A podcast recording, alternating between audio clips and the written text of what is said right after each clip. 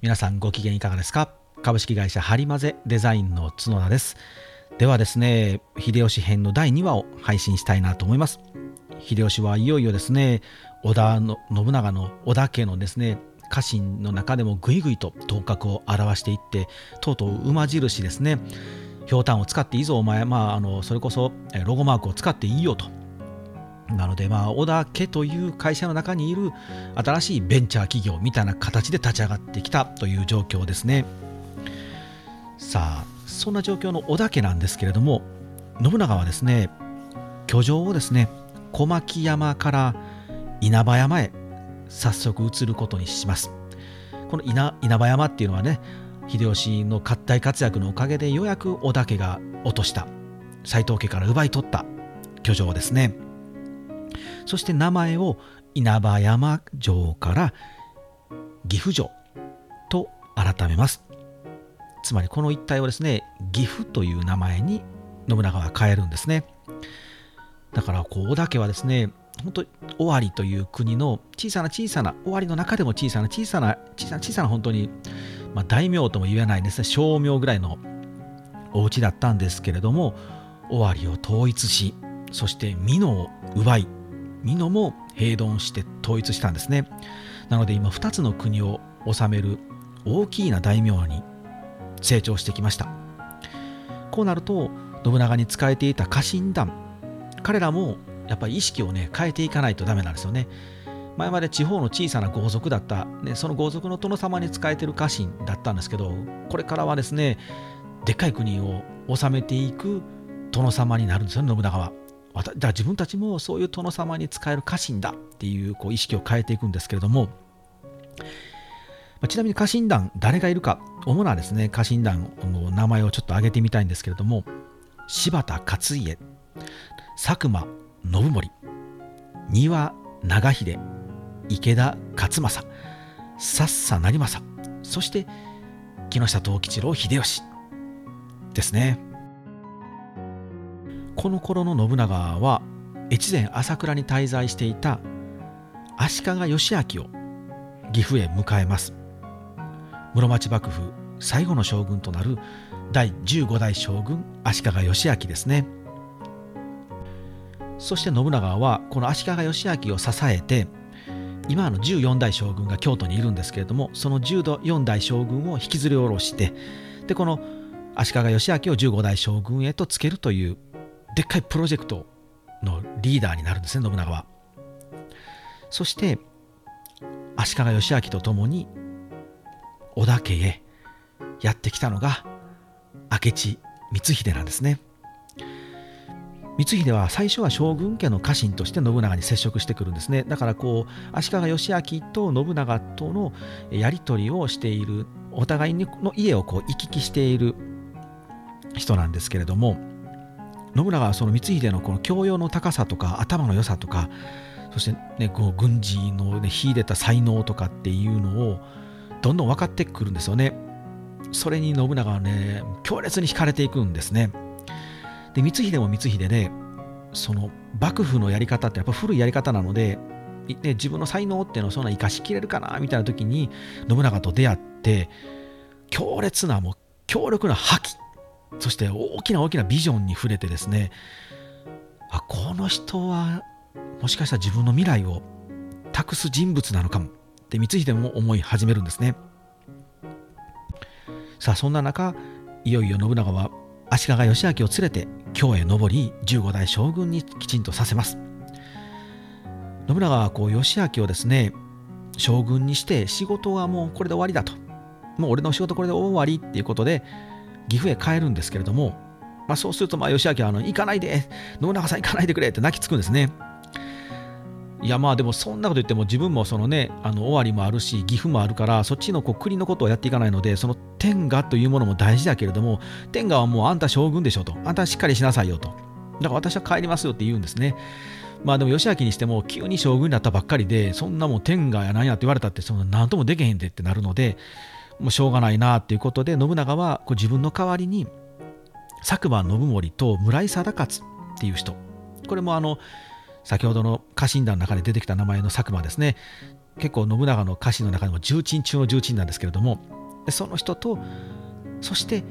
秀吉。木下藤吉秀吉を京都を守る奉行職として配置していくんですね。でこの人たち置いていくからあの吉明さんちょっともう頑張ってやって言って信長はもう帰ってしまうんですね。まあでも秀吉にとっては大抜擢ですよね。足軽から上がってきたのにとうとう天下ですよ天下。天下の京都を治める将軍の補佐をするために京都の奉行として抜擢されるんですね。まあもう秀吉はね飛び上がって喜ぶんですよ。もうやったってことで本当大喜びでもう誰よりもその佐久間よりも村井よりももうバンバン働くんですね。で早速その将軍義明にご挨拶に行こうって行くんですよね。でもね、義明はね、もうすねてしまってるんですよ。もう信長帰っちゃったしよ。なんやね、秀吉、佐久間は誰やねんみたいなね。なんなら秀吉にいたってなんかあんなもんもう足軽やろみたいな。合わない合わない。んなも挨拶に来たもんなも会うか、秀吉なんかに行って突っぱねてしまうんですね。もうなんかこう控えの場に置いといてもうほっとけよっていう感じでですねもう待たせておけって言ってもう何時間もこう無視して待たせてしまうんですね。でも待っても待っても義明来ないのでこう秀吉はねどうするかというとブチ切れたんですね。将軍ですよ。将軍相手に秀吉ってここが秀吉の単価のすごさなんですけど大声でね怒鳴り散らすんですよ。もうあの例の本当にもう戦場でも秀吉の声だけが聞こえるぐらいの大きな大きな声なんですけれどもその声で「将軍様」と「わしは信長様に命じられてここに来ておる」とそんなわしにこんな扱いをするということはひいては信長様に対しても同じ扱いをしたということになるぞと覚悟しておけって言ってでっかい声で怒鳴るので奥の奥にいた義明はすくみ上がってしまうんですよね。やばいってなってですね、ダダダダダダってかけてきてね、ちょ、秀吉さん、秀吉さん、ちょっと待ってくださいお。お待たせして申し訳なかった。あの、話し合おう、話し合おうっていうことでね、ようやく出てくるんですよね。でそうするとね、秀吉はね、もう全然怒ってないですよ。ニコニコとして、いや将軍様ですか？って言ってですね、すぐにこう、あのご機嫌になって、でもう、将軍を笑かすんですよね。将軍は、なんだこんな楽しいやつや。怒ってなかったんよかったって安堵感もあるんですけど、その秀吉の人柄に触れてすぐ秀吉のファンになってしまってうおもう酒飲もうぜみたいなね酒飲んで帰ってくれやって言ってもう大宴会になってですね大いに笑わせて大いに仲良くなって帰っていったそうなんですよね。で将軍義明はああなんて秀吉はいいやつだな。もう最高に気持ちいいやつやな。信長と違うなみたいな形でめっちゃ喜んでるんですけど少し心のある人賢い人はですねその秀吉の姿を見てなんて恐ろしい人だと感じたみたいですね。人の心をつかむのがとても上手だなと思ってゾッとしたらしいです。秀吉はだって怒っていると見せかけて将軍義明を引きずり出して義明も怒られたと思ってねどうしようって取り繕いに来たのにいや怒ってませんよなんならもう仲良くしましょうって言われたら拍子抜けする代わりにふっとね心が溶けてしまって隙間ができますよねその隙間にね秀吉はねこうさらりと入ってくるんですよねすごいですよね。こうしてま秀吉はあの京都の奉行っていうのをそつなくどんどんこなしていくようになります。さあそしていよいよ元気元年信長は将軍義明の命令によってですね越前の大名朝倉義景を討伐に向かうんですね。もともとあの義明さん将軍がねあの居候していた朝倉家ですよ。あの朝倉がやっぱりどうしても将軍に挨拶に来いって言ってるの出てこないんですよね。義明は自分が将軍になったので各地の大名にこう書状を出すんですよあの今日から俺将軍ねとだからみんな挨拶に来てよっていう形で、ね、手紙出すんですけれどもこの越前にいる京都から近いんですよね今の言ってる今で言うとこう滋賀を越えて福井の辺りなので福井石川県の辺りなので来ようと思ったら来れるのに全然出てこないんですよね。だからね義明はブチ切れるんですよ。なんな朝倉あいつと。俺将軍にしてほしいって言ったのに動かんかったし将軍になっても全然出てけん。バカにしてんの？って感じになるのでちょっと信長もうあいつやっちゃってよ。って感じになるんですよね。で信長は将軍の命によって朝倉討伐に動きます。信長はどんどんどんどんと順調にですね朝倉の城を次々と落としていきですね。そしていよいよこう金ヶ崎という城を落としてその城を拠点に朝倉の本城一条谷を目指し始めます。ところがですねそこにとんでもない知らせが舞い込むんですね。同盟者であった浅井家浅井長政が裏切ったと。浅井離反という知らせが舞い込んできます。浅井長政っていうのは信長にとっては義理の弟なんですよね。かわいいかわいい自分の妹お市さんを長政に嫁がせているんですね。そうすることで織田家と浅井家っていうものは親戚関係になり同盟を結んでいたんですね。信長はですねこう最初全く信用しなかったんですね。なあほらと俺あいつと仲ええでと。あのね義理の弟の長政とめっちゃ仲ええんやけどと。裏切るわけないやんけって言って信用しなかったんですね。しかしもうどの報告ももう全て浅井離反なので信長はもとうとう是非に及ばずっていう言葉を残して退却を決意するんですね。この時の戦いに秀吉も参加しております。秀吉はこれやばいなとなった瞬間に自分の傍らにいた竹中半兵衛と八塚五六にパパッと目配せするんですよね。目で合図をしてこれ俺手を挙げていいかって言って秀吉は彼ら2人に合図を置くんですよ。で竹中半兵衛も五六もどのやったら言うだろうなっていう形でふっとね3人がもう意思疎通ができてふふって笑うんですよね。何を秀吉はしでかそうとするかというとピンチはチャンスなんですね。このピンチの中見事に信長を逃がすことができればめちゃめちゃ出世できるなと秀吉は分かったんですよ。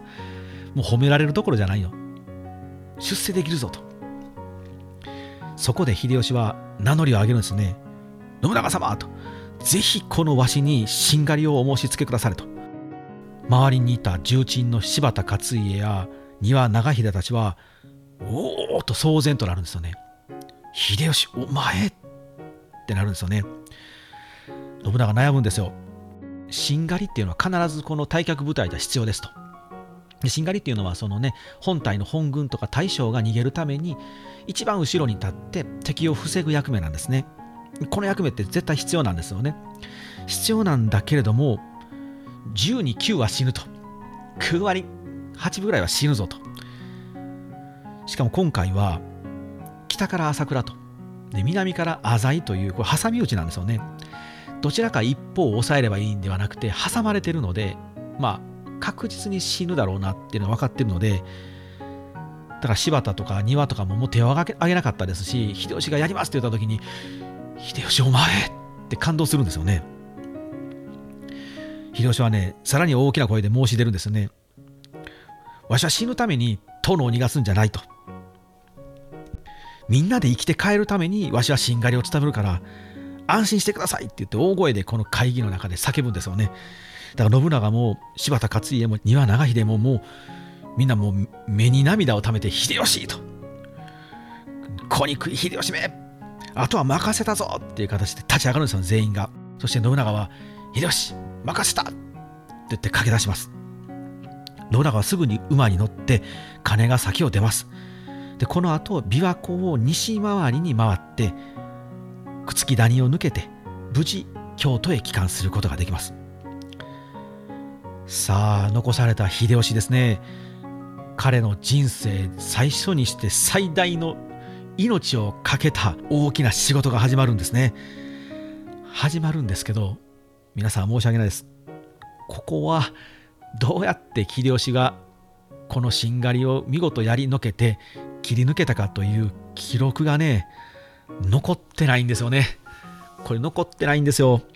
まあこれ有名な金ヶ崎の軒口という戦いなんですけれども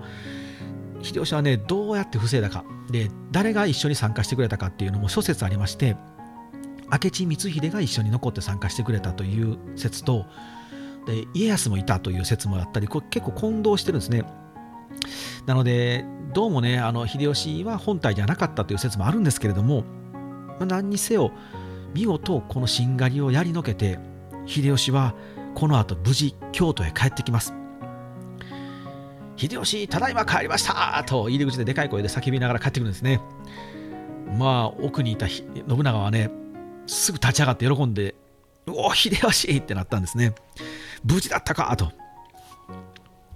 さあ信長ですね、まあ、この感動の再会に泣いてるわけにいかないのでこの後信長はすぐ行動に起こします。まず一旦信長はまとめて軍をまとめて岐阜に戻ります。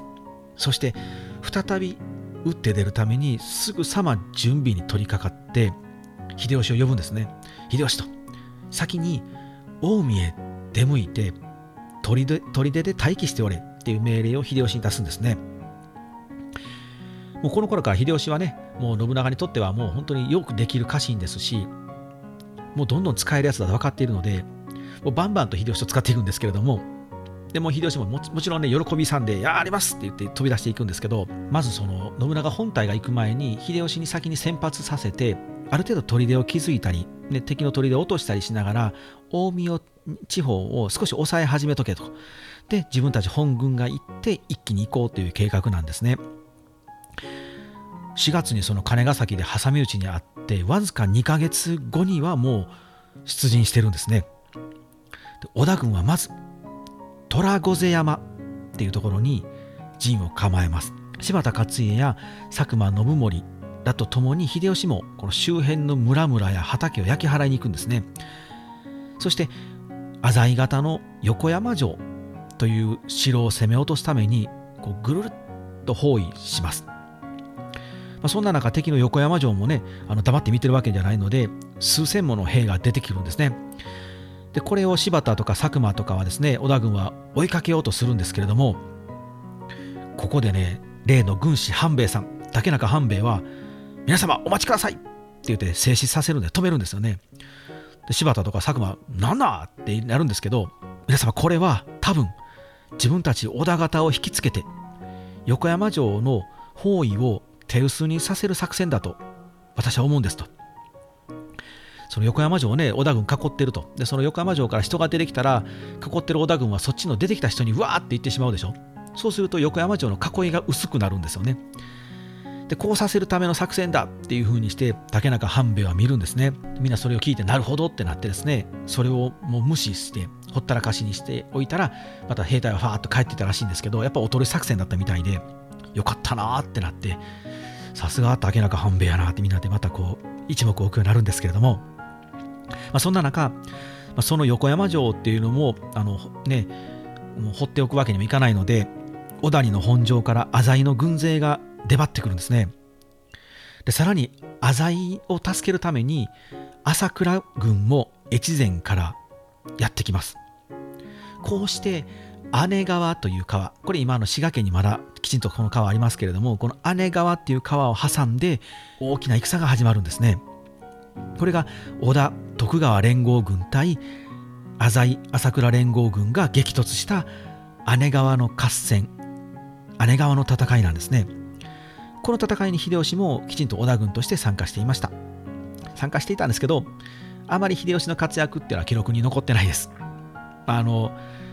暴れ回ってたらしいというくらいですね。この時に活躍したのはね徳川なんですね。徳川がですねあの、まあ、織田に比べたらすごい小さい勢力なんですけれども結構ねあの織田方と浅井方っていうのはこういい意味であの均衡してましてで浅井朝倉勢っていうのは結構押してくるんですよね。で織田のあの陣地もですね南段構えっていうのいっぱいあるんですけどそれもねかなり突き崩されてやばいなっていう状況に結構なってたんですけど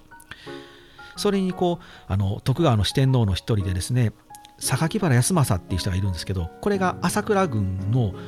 ぐーっと迂回して朝倉軍の横っ腹をついたんですよね。それによって朝倉軍がガーッと崩れていってですね朝倉このままもうやめたっつって逃げていったんですよ。そうすると浅井もうわ朝倉逃げたってなったら自分たちだけになるのでさっさと小谷城に帰っていってしまったのでこれは徳川のまあ活躍によってあの姉川合戦は収束するんですけど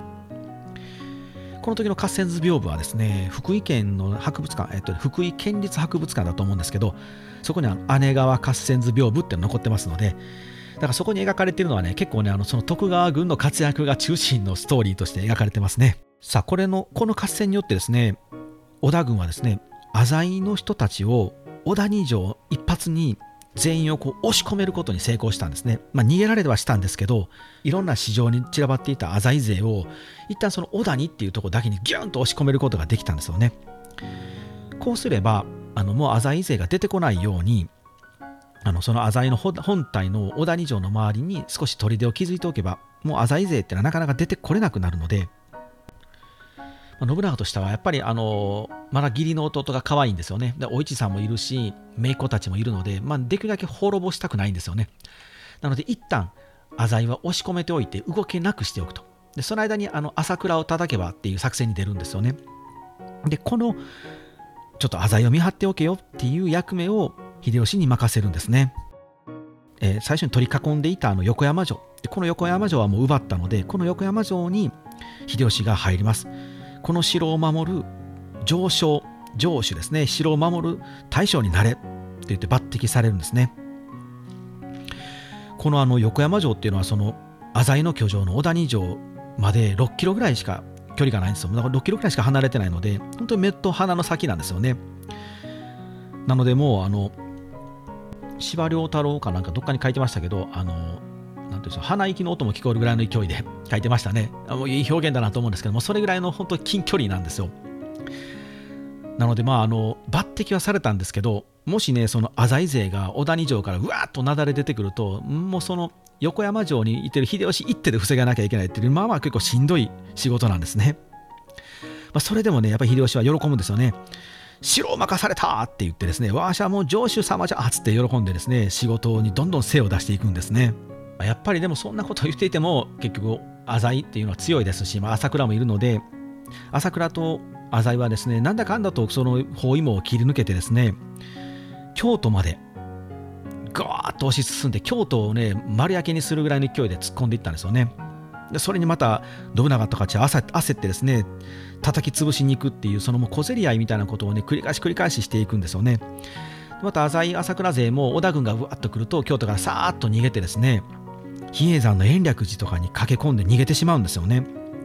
なので信長はもうその中継ポイントを潰そうということで比叡山延暦寺に交渉するんですよね。浅井朝倉はああやって京都に出てきて京都までね丸焼けにしようとしてるでしょと。だからもうそんなことをさせないために比叡山さん延暦寺あなたたちは浅井朝倉の味方にを味方をねしないでほしいんですと、まあ、できたらうちの織田軍の味方をしてほしいけれども味方をねうちの織田軍に味方ができないというのであればせめてこう中立を守ってくれませんかっていうふうにしてね信長は再三再三お願いするんですけど延暦寺はね無視をするんですよねでこれにですね、まあもう将軍義明もまあブチ切れますし、もう信長はもうこれはもうなんとかせなっていうことですね、比叡山を焼き払います。秀吉はこの時の比叡山焼き討ちの時には参加していなかったようなんですけども、明智光秀は参加していてですね、この比叡山攻めの、まあ、陣頭指揮を取ったと言われていますので、明智光秀はこの後、この時のご褒美として、比叡山坂本にお城を築くことを許され、坂本城っていうのを築いて一国一城の主になるんですよね。これにね秀吉はねもう悔しがるんですよね。秀吉はこうね若い頃から信長についてですね少しずつ少しずつ上がってきていたのに光秀は最初は将軍家の家臣でででふわっと来てですね急に気づいたらもう信長に可愛がられて自分よりも出世していて一国一城の主になっていると。まあ明智って名乗ってるからね名家の出かのか知らないけどまあね代々こう伝えるね柴田勝家とかに比べたらやっぱりこう素性がはっきりしないので、まあ、あの家臣団の柴田勝家とかもですね結構明智光秀のことは嫌いやったみたいなんですけれどもまあ柴田勝家にとってはね秀吉のことも嫌いなんですよね。まあえー、光秀のことを秀吉はどう見ていたんでしょうねこうライバルと見ていたのかやっぱりこうあのあ明智様はやっぱすごいなと憧れて見ていたのか、うん、どういう気持ちだったかっていうのは分からないんですけれどもまあでも良きライバルであって良き目指す存在であったっていうのは間違いないと思うんですよね。やっぱ光秀が来てから秀吉の活躍もぐんぐんと伸びたのでやっぱりああいつに負けたらダメだっていう良きライバルっていうのはいいことなんでしょうね。こうねなんかとんでもなく有名な芸能人とかね有名な実業家を見てもああんな風にはもうなれへんし別にいいやってなるんですけど真横でね手の届く範囲ですごいことやってるやつがいたらくそ俺もあれすごい行きたいってやっぱりなりますもんね。そうするとまた相手もね、なんだ追いつかれたやばいなってまた上を行こうとしてって、お互いどんどんどんどんとこうね、あの上がって上がって上がってしていくうちに気がついたら2人ともすごく高いところにいるみたいなね、ことになりますので、なので秀吉もねこの後もうガンガンとこう浅井朝倉勢に対して頑張っていくんですよね。もうこの近江地方を転々と秀吉は戦い続けたようです。さあそして信長もですね比叡山を滅ぼしてですねこの勢いを勝ってそのまま返す刀で一気に朝倉を攻めていくんですね。もうね朝倉も浅井も京都に出張ってきたらもう中継ポイントなくなったのでもう出てこなくなったのでもう居城に押し込めてしまったと。じゃあもう信長はそこを攻め落としに行くんですけれどもまずはもう朝倉を潰そうと。小谷のね浅井は秀吉が抑えてるので出てなかなか本体は出てこないのででこの間にまずはもう朝倉潰してしまおう。ということで一気に信長は一条谷へ攻め込みます。そして朝倉義景はこの勢いを押し返すことができず滅びます。もう100年以上続いた名家朝倉家なんですけれどもここにこの世から消滅するんですね。信長休みません。このまますぐに浅井ももうやるという形で近江地方へ戻ってきます。そして秀吉と合流するんですね。で信長は秀吉に虎御瀬山の山の頂上にも砦城を築けと命令を下します。秀吉は横山城を守りながら虎御瀬山も兼任して2つのこう砦をね守ることになっていくんですね。だからもう事実上こう浅井攻めの総責任者みたいな秀吉は立場になっていくんですね。この時に気づいた虎御山城のことはあの信長の新朝後期にはこう記されているんですけれども城不審は見事な設計でこの山の景観をいらした仕上がりは誰もが多くの城を見てきたがこれほどのものは見たことがないと言って驚いたさらに奥座敷からは北を眺めれば浅井朝倉が大津に登って健康に籠城しているのが見え西は琵琶湖が満々と広がりその向こうには比叡山が見え南は滋賀唐崎石山寺まで見えるというふうに書かれてるんですね。だからこう山の上の砦なんですけれどもきちんとこう奥座敷5点もあってですねそまあまあ立派な建物だったと思うんですけれどもその奥の座敷からはですねバッとこう障子とかを開けるとですね遠くは琵琶湖も見えると。で琵琶湖の向こうに比叡山も見えると。でさらにこう北を見たらですねあの敵ですね。敵のその大津っていうのはあの小谷城のその小谷山の一角の部分なんですけどその大津にあの朝倉とか浅井勢がこうえちらほちら登ったり歩いたりあの鳥で守ったうろちょろしてるとかって、ね、生活してる風景も手に取るように見えるんだと。さらにこう南の方は唐崎とかねあの石山寺も見えるぞと。ちなみにそのあの石山寺っていうのはあの例のあの紫式部がですね「源氏物語」をそこで執筆したって言われてるお寺で今でもあの紫式部のあの等身大のこう人形が置いていてですね執筆してる風景をこうあの再現してるんですけれどもあのそれがあの前知識がないとお寺にふらっと行ってですねくっと曲がったところにそれがあるのでめっちゃびっくりするんですよ。僕はうわって言ってしまったんですけどあの人がいると思ってしまうのでちょっとびっくりするんですけど。で昔はその琵琶湖が多分あの寺ちょっとお寺あの、えー、と山の上にあるので石段を登っていくので多分もしかしたら昔はこう琵琶湖が見れたのかもしれないですね。その琵琶湖を眺めながらあの紫式部は「源氏物語」を書いていたのかもしれないですよね。ちょっと余談になりましたけれども戻りますね、まあ、そんなあの山城ですね。虎御山を築いたと。そして秀吉はこの小谷本城小谷城をね攻めるために次々と本当周りの、お城とか砦を攻略ガンガンしていくんですね。で小谷城に最も近かった山本山城っていうところもとうとう落として降伏させます。そしていよいよ浅井長政親子。浅井長政のお父さん久政っていうんですけど浅井久政とその長政親子が立てこもる小谷城を残すのみとなるんですね。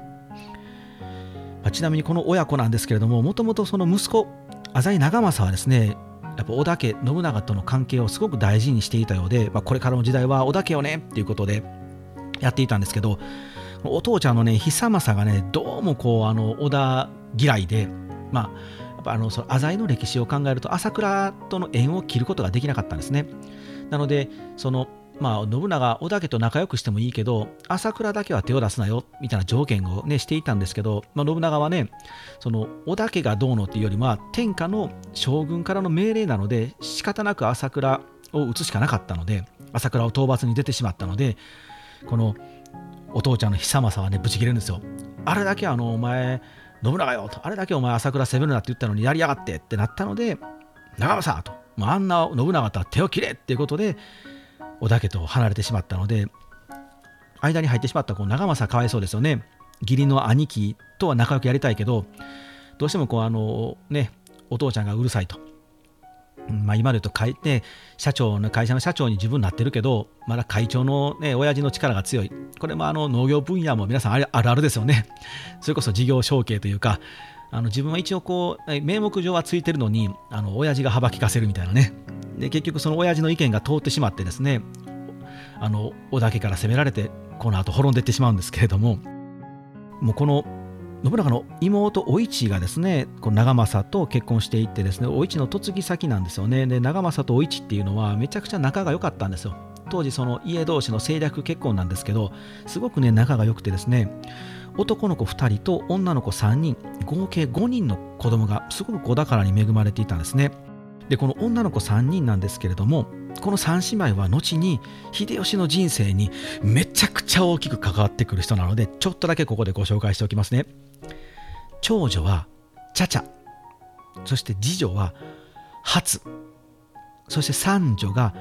ゴーと言いました。チャチャとお初さんとおゴーさんですねこの三姉妹ぜひ皆さんどっかの片隅に覚えておいてください。まあ、名前まで覚えなくていいけど、あの出てきたなって覚えておいてもらえたらいいですね。はい。でも本当にあのこの長政とお市さんと夫婦もね夫婦仲も良くてですねもう本当に信長は同盟者としてすごく信頼していたんですけども、まあ、いよいよ信長はしょうがない朝倉を攻め終わったので次はこの浅井を滅ぼしにかかりますこの浅井久政、浅井長政親子がですね、暮らしていたのがこの小谷城なんですね。この小谷城は今山城跡として本当山だけ残ってるんで、まあ、石垣とかね、遺構残ってるので、もし皆さんあの行かれる方あったら、ぜひハイキングに行ってもらったら面白いですよ。僕ここも行きましたけど、なかなかのね、あの城で、うん、これやっぱ攻め落とすの大変なんですよね。だから信長もつけ城って言って周りの城は結構落としたんですけどこの本城の小谷をなかなかやっぱ落としかねていたんですね。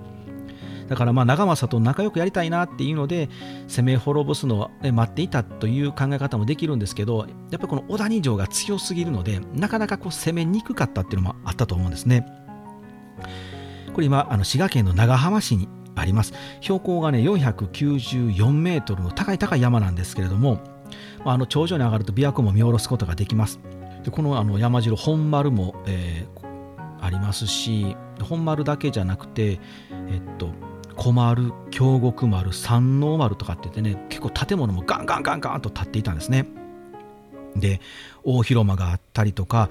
黒金門って言って鉄でできた大きな門もありましたしあと家臣のね家臣の屋敷軍とかもこの尾根自体にたくさんあった本当巨大な軍事施設なんですね。なので信長はこうどうしたもんかなっていう形で攻めあぐねて結局4年間ほどこの小谷城攻めかかってしまうんですけれどもようやくここまで追い詰めてさあいよいよなんですねでまたこの勝利を導いたのが秀吉なんですよ。まあ、我らが秀吉ですね。今回はあの本当に秀吉の物語なので、まあ、そうなってますけど、まあ、秀吉が活躍します。これはでも多分ね、本当に秀吉の活躍だと思うんですよ。ちょっとあの前のね岐阜城の時は若干怪しいんですけど、今回は本当にあのこの小谷攻めはもう本当秀吉の大活躍です。秀吉はね、この真正面から小谷城を攻めてもやっぱしんどいので、どこかね、その攻める場所がないかって探すんですねそうすると1箇所だけまた攻め込めるルートがあるんですよこれが京極丸っていうところなんですねこれあの小谷城の位置関係まああの興味ある方は小谷城検索していただいて出てくるんですけども息子の長政っていうのが本丸にいるんですね。でお父さんの久政っていう人はちょっと北側の位置にする小丸に住んでるんです。でお父さん親子でねあの住んでる場所が違うんですよ。でその間に京極丸っていうのがあるんですね。なのでまず秀吉はこの山から山のね崖みたいなところまた登っていくんですよ。でここを登って京極丸を落とします。でそうするとお父さんと息子とをパコーンと分けることができるんですよね。でこうしてまず分断をしてまず一旦長政をこの親父の久政から切り離すことを考えたんですね。そうするともしかしたら最後にもう一度息子だけを説得できるチャンスが出てくるかもしれないと。そしたら長政ももう一度ね織田の同盟に入ることもできるし妹のお市様、ね、信長様の妹様のお市様も無事だしお子様たちもみんな無事で回収できると。信長にそう提案するんですね。で信長はもう2つ返事で「よし秀吉任せる!」って言って命令を下すんですね。秀吉はこう夜の闇に紛れてまずこう谷筋なんですよここ。あのね水が湧き出てるところなんですけれどもこの水が出てる脇の谷筋をこうね登っていくんですよ。こう甲冑来てですよ。これ大変なんですよ。これここ本当に行っていただいたらこんなとこ登ったんかって見えますよ。この谷筋を登っていくんですけどあちなみにあの岐阜城も秀吉が登ったと言われている秀吉が到達したって言われている場所がちゃんとあの石碑で記念碑で残ってますので秀吉たちこんなとこ登ってきたなんてあの見れることができますのでもしよかったら行ってみてください。え、っと小谷城に戻ってきますね。小谷城も秀吉はこの谷筋を登っていくんですね。そしてもうあっという間に京極丸を落とします。でその勢いにをその勢いにを買ってそのままお父さんの久政を自害させるんですよね。そしてあとは長政だけになったので長政本がいる本丸へ使者を使いを立てます。で手紙を渡すんですね。木下藤吉郎と申しますと。あなたのお父上久政様も先ほど降伏をして私たち織田軍へ味方をするとお約束していただけたのでどうか長政様あなたももう一度信長様と一緒にやっていただけませんかと。今ならまだ間に合うのでっていうふうにして説得をするんですよね。長政はねこの秀吉の、ね、言い分をね信用しなかったんですよね。これはまあ秀吉の優しさもあるけど嘘だなと見抜いてしまうんですよね。だってうちの親父の久政が織田軍に寝返るはずないもんと。俺は息子やからあの親父のこと一番分かってんのよすまんな秀吉ってなるんですよね。長政はでもねやっぱ感動するんですよ。そこまでこんなギリギリになってまでまだ自分のことを考えてくれる秀吉とその提案を飲んでくれる信長に対して長政は感動するんですけれども長政もやはり武人なんですよね。武士なんですよ。ここまで来てもう命欲しさに思い信念を変えて織田に寝返ることはできないと。そうして秀吉の誘いを丁寧に断ってしまうんですね。さあ最後に槍をまみえようぞと。秀吉は秀吉でその決心を受け入れではということで織田本軍に合図を出し全軍で長政に攻めかかります。総攻撃ですね。長政は勇敢に最後の最後まで戦い抜いてですね家臣の赤尾っていう人のお屋敷まで逃げてその屋敷でその家臣の赤尾と共に自害し見事果てます。こうして天正元年9月1日小谷城を落城します。この時秀吉は長政の奥さんであって信長の妹であるお市さんとその3人娘茶々初郷を城から脱出させ信長のもとに返します。で男の子であった長男の満腹丸は逃げて隠れるんですけれども後に見つかって信長の命令で貼り付けにされて串刺しにされて殺されるんですね。10歳なんですね。部門の長男は大きくなると鎌倉幕府の頼朝のように平家を滅ぼしてしまうこともあるのできちんと殺してしまうんですね。で次男は生まれたばっかりやったのでどうも織田軍はねその生まれたばっかりの次男の赤ちゃんのことを存在をね把握していなかったと言われているのでなんとか落ち延びて生き延びたという伝説が残っております。なのでまああの浅井の男の子たちはもういなくなってこの女の子の3人だけが残ったという形ですね。こうして越前朝倉も滅び北近江の浅井も滅ぼすことに成功した信長はさらにさらにいよいよ天下人としての人生を歩み始めるんですよね。それに合わせてもちろんまた秀吉たち家臣団も単なる織田家の家臣ではなくてさらにまたまた大名の大名っていう形になってくるんですよね。大名の家臣という枠組みからはもうなかなかねもう収まりきれずにもう自分たちも一つの大名と呼べるクラスへ躍進していきます。さあそしてそうなるととうとうとうとうようやく秀吉にもその時がやってくるんですよね。そう。一国一城の主に抜擢されるんですよね。この浅井家が治めていた北近江地方を滅ぼしたこのとことの功績を信長は褒めたたえます。そしてその北近江地域を信長から与えてもらえるんですよね、まあ、最初秀吉は浅井がいた小谷城を自分の居城使おうかなと思ってたみたいなんですけれどもやっぱ山城なのでねめちゃくちゃあそこ本当山なんですよ。なのでこうめんどくさいんですよね。秀吉の性格上、まあ、信長もそうですけど何かあったらファッとねさっと出ていけるようにしたいのであもう毎日毎日めんどくせえってなるんですよね。なのでこう登って降りて登って降りてはたまらんわいっていうことで秀吉は信長にちょっと場所変えますという報告を出してですねいろんな場所を探しに行くんですよね。である場所を見つけます。これ琵琶湖のほとりなんですよね。琵琶湖のほとりに今浜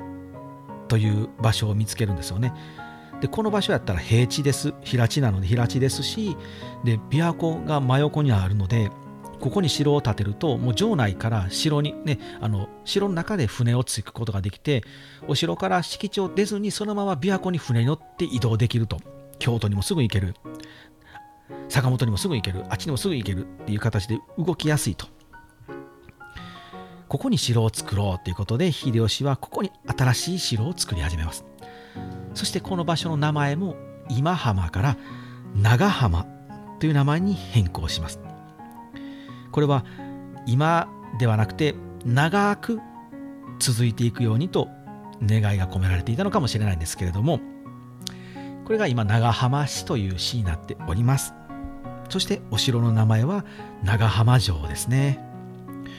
この長浜城は今、えっと、博物館になって模擬天守になっているのでで秀吉がいた場所とはちょっと違う場所でですねあの今も遺構はですね、まあ、ちょっと石垣はありますけど琵琶湖の中に少しだけこう残っているような、だからあのはっきりとわからないですね、今はもう当時の姿は。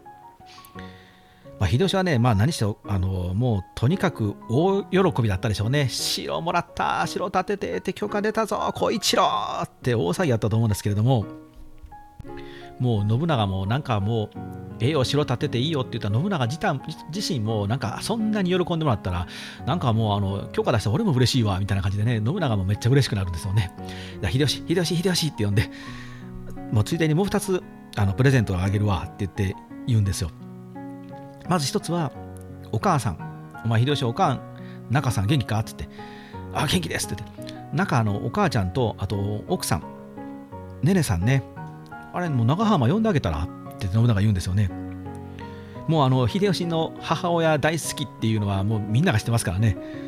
だから信長ももう、もう秀吉お前母ちゃん呼んだれよって言うんですよね。ええんですか？みたいなね感じになってですね、秀吉はもうすぐ呼び出すんですよね。で、お母さん、その尾張の中村っていうところで、まあ、百姓やりながらいるので、まあ、小一郎はね、もう早いうちにあの連れてこられてるんで、あれですけれども、お母さんはね、まだ向こうに行ってると。でもねねさんはもう足軽になってから結婚してますので尾張の中村中村にはいないんですけれどもあの岐阜とかねその辺りで侍の屋敷ので暮らしているんですけどその2人をまあ呼び出すと。で最初その中さんお母さんはねやっぱ戸惑ったらしいんですよね。あのー、やっぱり自分はその農家としてやってきてたので急にその侍大将の母上ですってなるとまあもう大満所みたいにね後には呼ばれるんですけれども、まあ、お母上様って感じですよね。うんな暮らしに慣れてないからどうしたもんかい秀吉よってなるんですよね。で中さんはねあの最終秀吉が天下を取って関白になった後も大阪城で本当にもうもう日本で一番の大阪城の敷地内で中さんは畑作ってねこれだけはもうさしてくれへんかっていうことで畑をずっと耕したみたいなんですよね。まあ秀吉はねやっぱそんなお母さんがすごく大好きなのでもうね本当大喜びで呼びました。で奥さんもねねもねあの秀吉にとっては大事な人なのでもうすぐねねもねねねねと読んで呼び寄せるんですけどこのねねさんもね前にご紹介したみたいにやっぱり意見をズバズバ言う人なので あの早速この長浜にして来て早々ねあの秀吉をたしなめてたらしいんですよ。なんか秀吉このあのテンション上がってねここのこの長浜を発展させようともう一気に発展させようと秀吉は思ってですねちょっとこう調子に乗ってあのこの長浜の人たちに年貢をねあの免除してで諸役を免除したんですよね。まあ年貢免除したらどんどん人集まってきてねみんなやる気出すじゃないですか。でそうして町がね大きく大きく発展していくのはいいんですけれどもあまりね他の国から人が来てしまうとちょっとまずいんですよね。まあ、その近隣、その長浜近隣の人たちが、散らばってる人たちが、その長浜っていう場所にギュッと集まるのは、自分の国の中の人たちが集まってるだけなので、で秀吉はそうしようとしていたんですけど、隣の国の、ね、遠いところからもね、その話を聞いて、あそこやったら税金払うんでええでみたいな人がどんどん来るようになってしまって、これはね、ちょっとまずいんですよ。まあ、なぜかというと、それはね、よその国を治めている大名が困るんですよ。自分とこのあの、ね、住人がいなくなったら国は潰れますからね。で、秀吉ちょっとお前そんなことすなやって言ってね、文句が来ると。そうすると秀吉もまあしゃあないな、じゃあもうまあ年貢免除っていうのもちょっとやめにしようかって言い出すんですけど、それを聞いたネネガさんがね、あんたアホかって言って秀吉怒るんですよね。今更それやめてしまったら、一度許されたものっていうのは、絶対にそのね、人のその人の心って離れていってしまうので、そんなことしてしまったら、集めた人たちは出ていってしまうぞと。ななんなら、もともといた人たちも、どっか行ってしまって結局空っぽになってしまうからそれはダメよって言ってたしなめたみたいなんですね。そんなことだったら最初からすなって言って怒ったらしいんですけれどもやるんだってやるで腹くくりなさいと一括したようです。では秀吉は秀吉でねあのね自分のあの奥さんにそんな風に怒られてですねまあまあねねがそういうとはしゃあないかっていうことでそのまま免除していくのでこのあの長浜の、えっと、年貢免除っていうのは実はえっと、すごく長浜を発展させる要因になって長浜が今度ここからこうガンガンガンガンでかくなっていくんですね。でいよいよこう秀吉が、ね、出世して出世していく中でも長浜の人たちは秀吉をすごく助けましたしで秀吉はこう天下人になってからもこの長浜衆っていう人たちとの関係は続いたのでだからね長浜からね近江商人とかたくさん出てるんですよ。町人商人とかで文化がめちゃくちゃ発展しましたしでこれは秀吉がいなくなって徳川の世になって江戸時代になっていてもこの特権っていうのは徳川も担保していたらしいんですよ。うん、つまりまあ徳川の時代になったからといって今更そう免除してしまうと、まあ、反発徳川幕府としても反発食らうしせっかく発展した町はやっぱそのまま発展させた方が逆にねいろんな回り回って幕府もね収入が増えるのでまあこれはもうこのまま使おうということで江戸時代も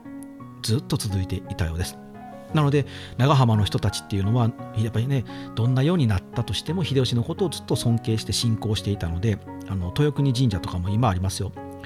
報国神社っていうんですかね豊国神社っていうんですかね。そこに今加藤清正像の銅像も建てますけどね。まあ、あの話飛んでしまいましたけれども、まあ、そんなお母さんの中と奥さんのネネを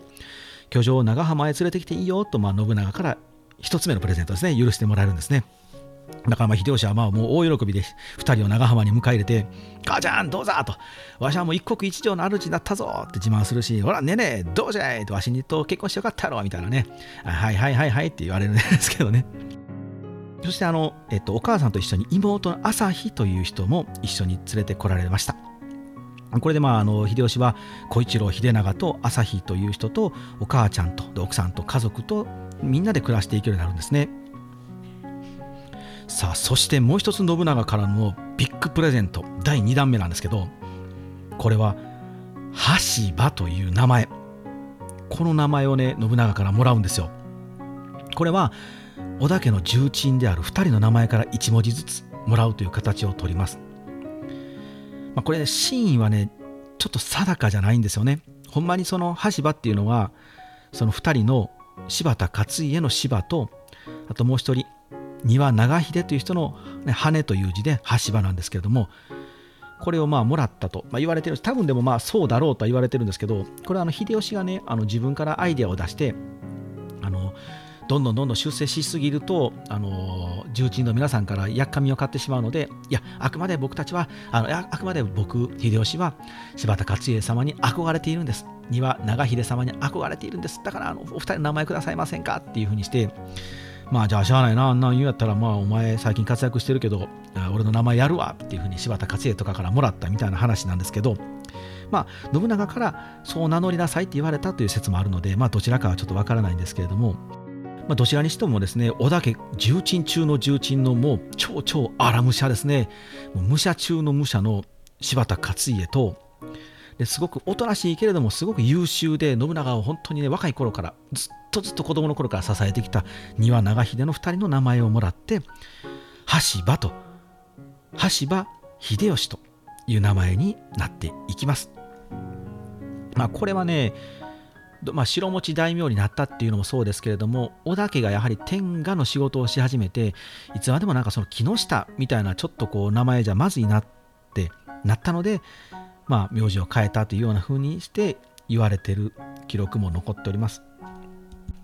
これは前もお話ししたあの豊鏡ですね。あの竹中半兵衛重治の息子で竹中重門という人がいるんですけどこの人もあのちょっとなかなか戦ではね活躍はできなかったんですけど秀吉のその人生を書き記した本をね一冊残すんですね。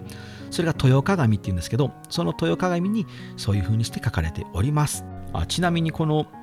竹中半兵衛重治さんの息子竹中重門重門さんはですねどんな人生を送ったかと言いますと秀吉が亡くなった後ですねもう遠い遠い未来の話なんですけど秀吉が亡くなった後関ヶ原の戦いが起こりますね。その時に竹中重門は徳川方にいるんですね。家康に従ってしかも幼なじみの黒田長政という人と一緒に石田三成の本陣を攻めるという一番激戦区にいるんですね。ちなみにその長政っていうのはあの前回のねあの軍師二兵でもお話ししましたけれども黒田官兵衛、ね、秀吉のもう一人の軍師黒田官兵衛の息子なんですね。まあ、秀吉の天下取りを支えた2人の軍師竹中半兵衛と黒田官兵衛。でその息子2人重門と黒田長政。この2人は家康の味方をするんですよねここがなんか何でしょう本当に歴史っていうのはドラマよりもドラマチックなんですけれども秀吉の天下取りを支えた軍師2人の息子たち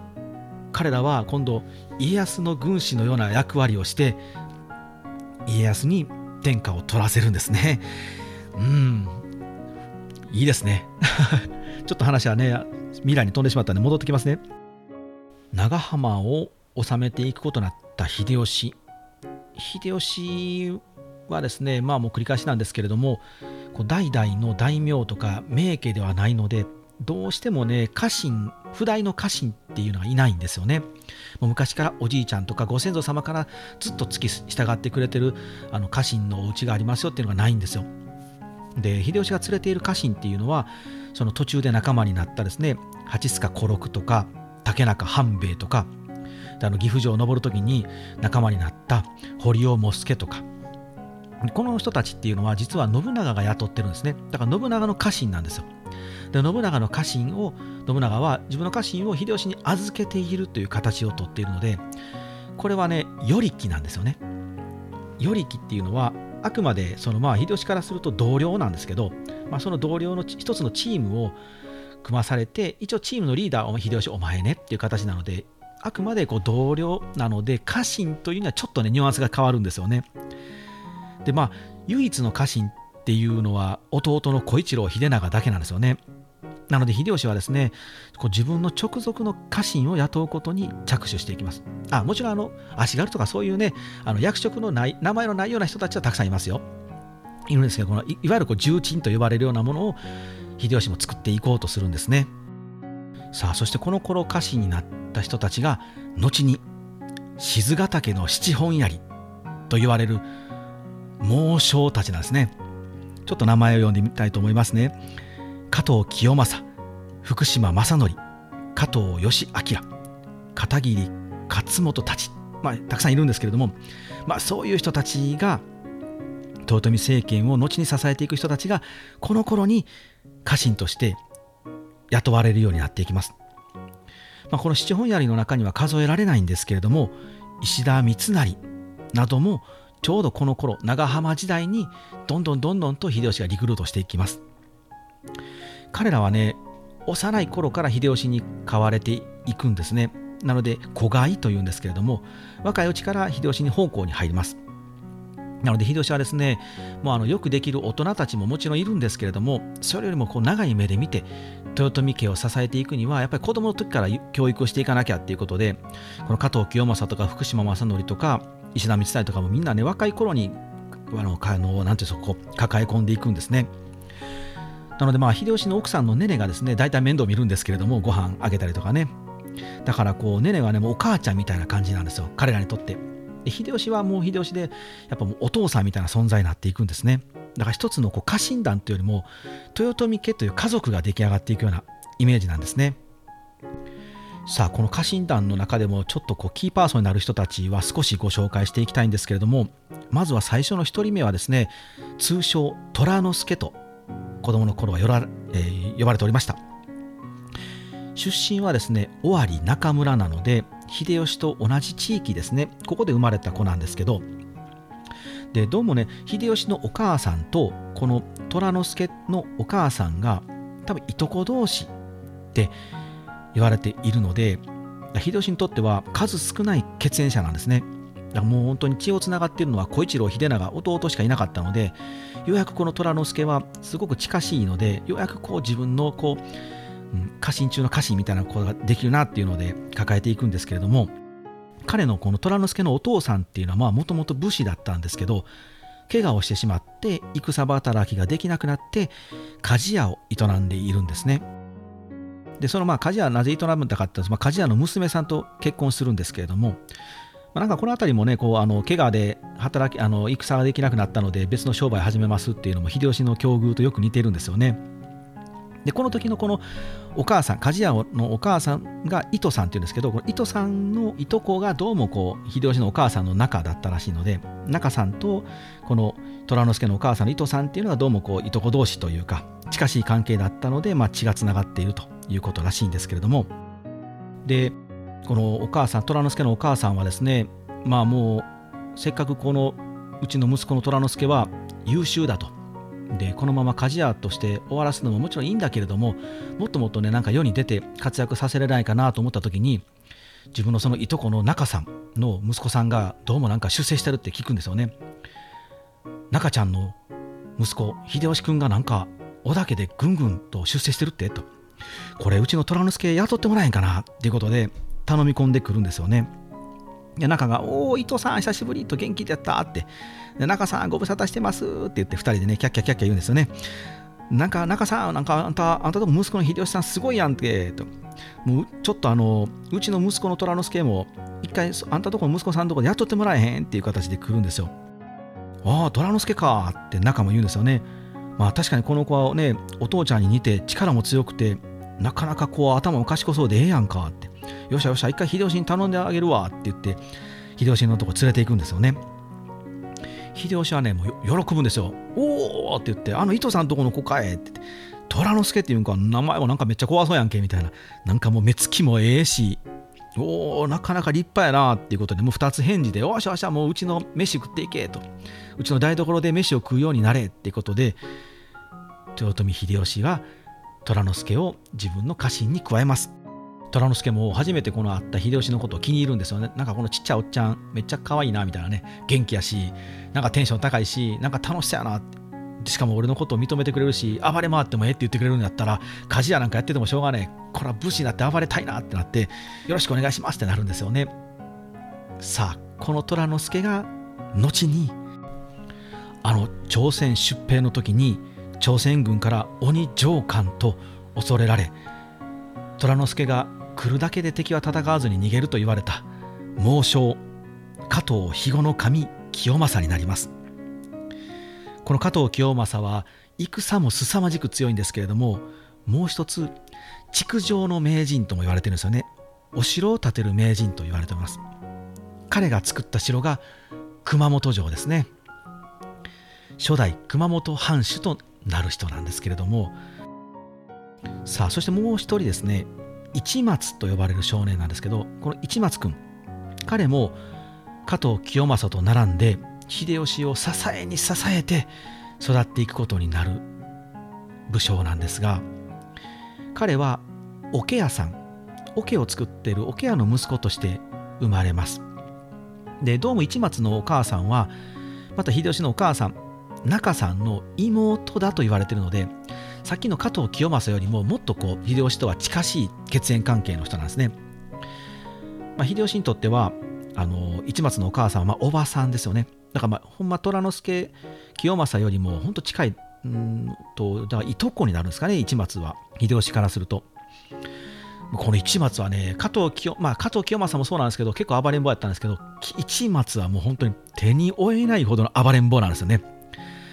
でも桶屋の息子なんですけどもうその桶を作るこうのみ、ね、桶が木をカカーって切っていくのみでですね人を殺してしまうんですね。暴れ回って。で村に居づらくなってですねこの村を飛び出してしまうんですね。で自分のいとこが秀吉がどうも侍やってると。でどんどんどんどん出世していってるみたいやからちょっと雇ってもらおうっていうことで秀吉に会いに来るんですね。まあこの辺はねちょっと多分創作だと思うんですよ。ただでもこの市松っていう人の人柄をすごく表せた表したストーリーなのでご紹介したんですけれどもその市松が後に福島正則になります。もう福島正則はですねこう本当に荒くれ大名で酒が大好きで大酒を飲むんですね。で結構この酒に溺れてね失敗することも結構多いらしいんですよ。ある日なんかあの泥酔して家臣をね切腹させてしまうんですよねあら腹きれ！って言って。で次の日の朝起きて酔いが覚めてから覚えてないんですよその時のこと。でその切腹させたやつを「おいなんとか」って呼び出すんですけど全然来ないんですよどうした？なぜ来ない？ってなるんですけど他の家臣がパッと来て「殿」彼は昨日殿が切腹を命じたのであちらでクビになっておりますって言ってその首を見せたんですよね。福島市松正則はですねその首を抱いてもう大泣きに泣いてもうギャンギャン泣いて詫びたらしいんですもう本当に申し訳ないすまなかったって泣いたらしいんですねだから家臣団は酒飲んで暴れてやばいなと思うんやけどもうやってしまったことにこんだけ泣いてくれるので、まあ、この殿についていこうかってなるらしいんですけど、まあでもたまったもんじゃないですよね。酔っ払って切腹させられると。またね、後の話なんですけど、その先ほどの黒田官兵衛の息子、黒田長政なんですね。長政の家臣にね、森田兵っていう人がいるんですけどこの人も大酒飲みなんですよね。で九州の森田兵は大酒飲みって有名なんですけど福島正則ねこの森田兵と酒を飲んでいた時にですねめちゃくちゃでっかい本当にあのなんだろうお相撲さんがこう飲むようなあんなでっかい灰に酒をね次から次へとブワーってついでいくんですって。ドボドボドボドボドボドボと。でこれを飲み干したら褒美やるぞって森田兵にふっかけたんですよ。太平は太平で酒豪なので、まあ、それを断るとね、あのね、武士じゃないということで、よっしゃ、あの飲むよってって、黒田武士が酒に弱いとなっては恥だっていうことで、一気にね、カッカッカッカッって本番に飲んでしまったらしいんですよ。正則はちょっとシャレで打ったので、あっけに取られるんですけれども、うわーって飲み干した森田兵は、さあ正則と約束じゃと、日本号をいただこうかっていうんですよね。福島正則はねもう青ざめるんですよこの日本号っていうのは天下三名僧と呼ばれる槍なんですね。もともとはねあの皇室。皇室が所蔵していた名物なんですけれども15代将軍足利義昭がもらって義昭が今度織田信長に渡して信長が今度秀吉に渡すんですね。で秀吉が福島正則に褒美として取らせるその日本語。それをね森田兵はくれって言うんですよ。いやちょっと待ってくれやってまあその読むんですけどまあでも武士に二言は恥やぞって言われたらもうしゃあないからその日本語じゃあやるわって言って福島正則はあげるんですね。なんか福島正則ってやっぱりちょっとねこう頭を使うのがあんまり得意じゃなかった人と言われてるらしいんですけれどもまあまああの戦争は強いんですけどね。まあそんな感じの人ですね。まあ、あの後のあの関ヶ原の戦いの時もこの黒田長政に説得されてね、ほんまはこう豊臣家のために秀頼の様のためにって思っていたのにいつの間にか気がついたら東軍の家康側にいてでももう家康の味方をするとなったら一番働くんだっつってもう先頭を切って暴れ回ったのが福島正則ですね。さあもう一人最後にですね助作助作助作って言って秀吉に可愛がられた人がいるんですけれどもこの子はですね彼の彼のお父さんはですね先ほどですね秀吉が滅ぼした浅井家の家臣だったんですね。でまあ浅井家浅井家のね長政がですね自害する時にね前日に助作のお父さんに今までよく働いてくれてありがとうっていう風に感謝状を書いて送ったとそう言われてるぐらい浅井家の家臣中の家臣やったらしいんですねその家臣中の家臣の息子の助作さんなんですけれども彼はだからあのその秀吉が浅井長政を攻めて小谷城が落ちる時にえっとチャチャとお初さんとお郷さんとかと一緒の浅井三姉妹らと一緒に織田に落城を経験してますしなんならその浅井側の武士として秀吉軍と戦っている人なんですけれどもまあ浅井家が滅んだのでその土地を治めるために秀吉が来てその秀吉はねその土地の人たちもそのままほったらかしにせずに一応抱えていくので今度はまあ秀吉の家臣となって助作さんとお家は秀吉の家臣になっていくんですけれども秀吉はねその助作の人柄がすごく好きやったみたいですごくね大事にして助作助作というので可愛がるんですよね。で彼が大きくなって長じて片桐勝元という名前になるんですね。この片桐勝元は秀吉がいなくなった亡くなった後関ヶ原の戦いが起こってで徳川が豊臣家を滅ぼしに動き出した時も最後の本当に最後の最後まで豊臣家のために働くんですよね。だから石田三成の場合は豊臣家のためにって言ってるんですけど、まあ、それよりもこの片桐勝元の方が本当の意味で豊臣家のためにって言って最後の最後まで努力する人なんですよね。ただね真面目でねピュアすぎたのでどうもね悪い方向にね事態が転がっていきやすい方なんで最終的に豊臣家のためにって働いてて徳川家に接触を繰り返していくうちになんと豊臣家内部に疑われ始めるんですよ。助作勝元あいつなんか最近徳川ばっかりに入り浸ってるなとなんか寝返ってんのちゃう？みたいな話になるんですよね。そうするとかつ、ね、片桐勝元としても俺豊臣家のためにこんだけ徳川に行ったり来たりしてんのにこんなこと言うんや。ってもう幻滅したわってなるんですよね。で、まあ、幻滅するだけで終わらないんですよね。命を狙われ始めるのでもう片桐勝元は最後泣きながら豊臣家を去って徳川家に寝返ります。このことで豊臣家内部は片桐勝元がいたから最後まで保っていたんですけれども気に崩れていって大阪の陣になだれ込んで豊臣家はこの世から消滅します。そこまで本当要中の要になって豊臣家を支える助作という少年です。最後にもう一人と言って片桐勝元を紹介してもう一人だけ言いたいんですけどそんな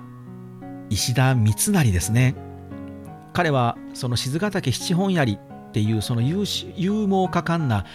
武士としては数えられないんですけれどもまあ、その荒くれ小僧たちと一緒にねあの数えてはくれもらえないんですけれどもでもあのここの頃に一緒に彼らと一緒に秀吉に召し抱えられております。石田三成は当時佐吉と呼ばれていたんですけれどもこのあの佐吉と秀吉との出会いっていうのは関ヶ原の時にねちょっとお話ししましたけど、まあ、せっかくなのでもう一回お話ししますけれども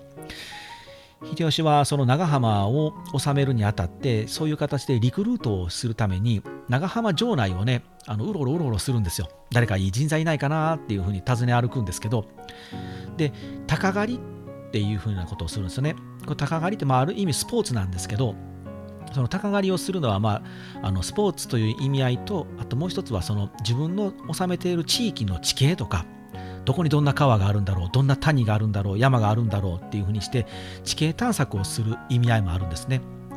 でもう一つ秀吉の場合はその人材を発掘するっていうこともあったのでその長浜時代に秀吉は頻繁に鷹狩りに出かけていったんですね。であるある夏の暑い日ですね夏の夏の暑い日に秀吉は鷹狩りに出かけてもう暑くて暑くて喉が渇くんですね。で近くに寺があるって聞いたので、ああ、ではそこで休憩しようって言って休憩で立ち寄るんですよね。とミーミーミーミーとこうセミが鳴いてるんですよ。で、こう、あ焼けたような石段をね、秀吉は、ああ、しんどい、ああ、しんどいって言いながら登っていくんですよね。で、パッとこう振り返ると、下の方に、遠くの方に琵琶湖が見えるぐらいまで上がっていくんですね。で、ようやく本堂が見えてくるんですよ。ああ、本堂見えたってですよ。そこに座ると、こう、ひんやり涼しいと。ああ、生き返るなと。すまんよと。秀吉はあの例のでかい声で奥に向かって叫ぶんですよね誰かおらんかとちょっと喉乾いたんで何か飲み物くれないか？お茶くれへんか？茶を所望だと叫んだらしいんですね。そうするとコリから住職がびっくりして出てくるんですよ。秀吉様ですか？って言って、ああ、そうじゃ、ああもう我慢我慢、あの、もう、まあ、喉乾いたんで茶くれへんか？って言うんですけど、もう、もうびっくりしてですね、お寺のお坊さんたちは、分かりました！って言って奥に引っ込んで、で、さささっとお茶を持って出てきたのが佐吉ですね。その時にね、ちょっとね、大きめのお茶碗に、まあもう丼みたいなもんですね。そこにこう、なみなみとぬるいお茶を入れて渡したんですね。で、秀吉は、ありがとうって言って、ガブガブガブと飲んで、うまってなるんですよ。で、そばもう一回、もう一杯くれへんかって言って、次にもらったのが、少し小さめのお椀。そこに、もうちょっとね、さっきよりはあったかめのお茶を入れてくれたんですね。で、これをススッと飲んだ秀吉は、あ、こいつ賢いなって少し分かってくるので、もう一度試してみようと思って、すまん、もう一杯お茶をくれないかって言って、その小僧が次に持ってきたのは、普通のお茶を入れる茶碗に、熱い熱い尊い人気品に出すちゃんとしたお茶を入れてきたらしいんですね。で、これをすすって秀吉は、少年、名は何と申す？って聞くんですね。で、佐吉は、石田村の佐吉と申します。よし、今日からお前はわしの家臣になれ。住職、この小僧をもらって帰るぞって言ってもらって帰ったらしいです。これは三根のお茶とか三根茶と言われているもので今でもあの長浜駅の駅前にこの時のシーンを再現した銅像が立っていますのでもしよかったら皆さん見てくださいこれあの武将勘定記っていうものに書かれている表現そのままに使うと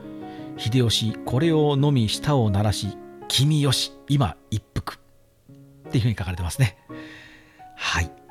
まあそんな佐吉がいよいよ豊臣家にやってきます。まあそんな佐吉はですねまあ、その武将働き、槍働きってなかなか苦手なんですけど、まあ、もちろん戦場にガンガン出て活躍はするんですけど、そのさっきの加藤清正や福島正則とか片桐勝元のように荒ぶって戦ったりはできないので、なかなかね、こうあのみんなからバカにされるんですよ。特にこの、ね、清正とか福島正則とかからは、虎之助とか市松からは「佐吉佐吉」と「あの火よこの佐吉め」って言ってバカにされるんですけれどもどんどんこう大人になるにつれて豊臣政権は天下を治め出すとその戦働きで喧嘩が強いやつっていうのはあまりいらなくなるんですよね。それよりもこう頭の良くて賢くて国をどう運営して経営していったらいいかっていう風にして使える人が必要になってくるので豊臣政権の中でバンバン出世していってトップに上り詰めるんですね。本当にもうトップ中のトップに上り詰めます。なので、最終的には秀吉に会いたいけど、直接会えなくなるんですよね。この特に加藤清正とか福島正則でさえ取り次ぎをしないと秀吉に会えなくなる。その取り次ぎは誰がやるかというと、佐吉光成なんですね。政権の中枢中の中枢人物になっていきます。さあまあそんなこんなですね秀吉はお城ももらっって名前も羽柴になってで家臣もしっかりと自分で雇い始めていよいよこの頃から本格的な戦国大名へと成長していきます。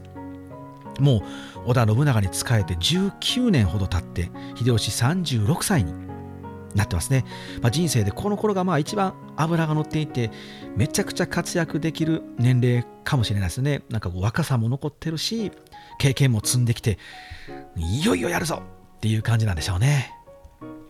はい。というわけで本日はこれでおしまいにします。ではまた次回お楽しみにしていてください。さよなら。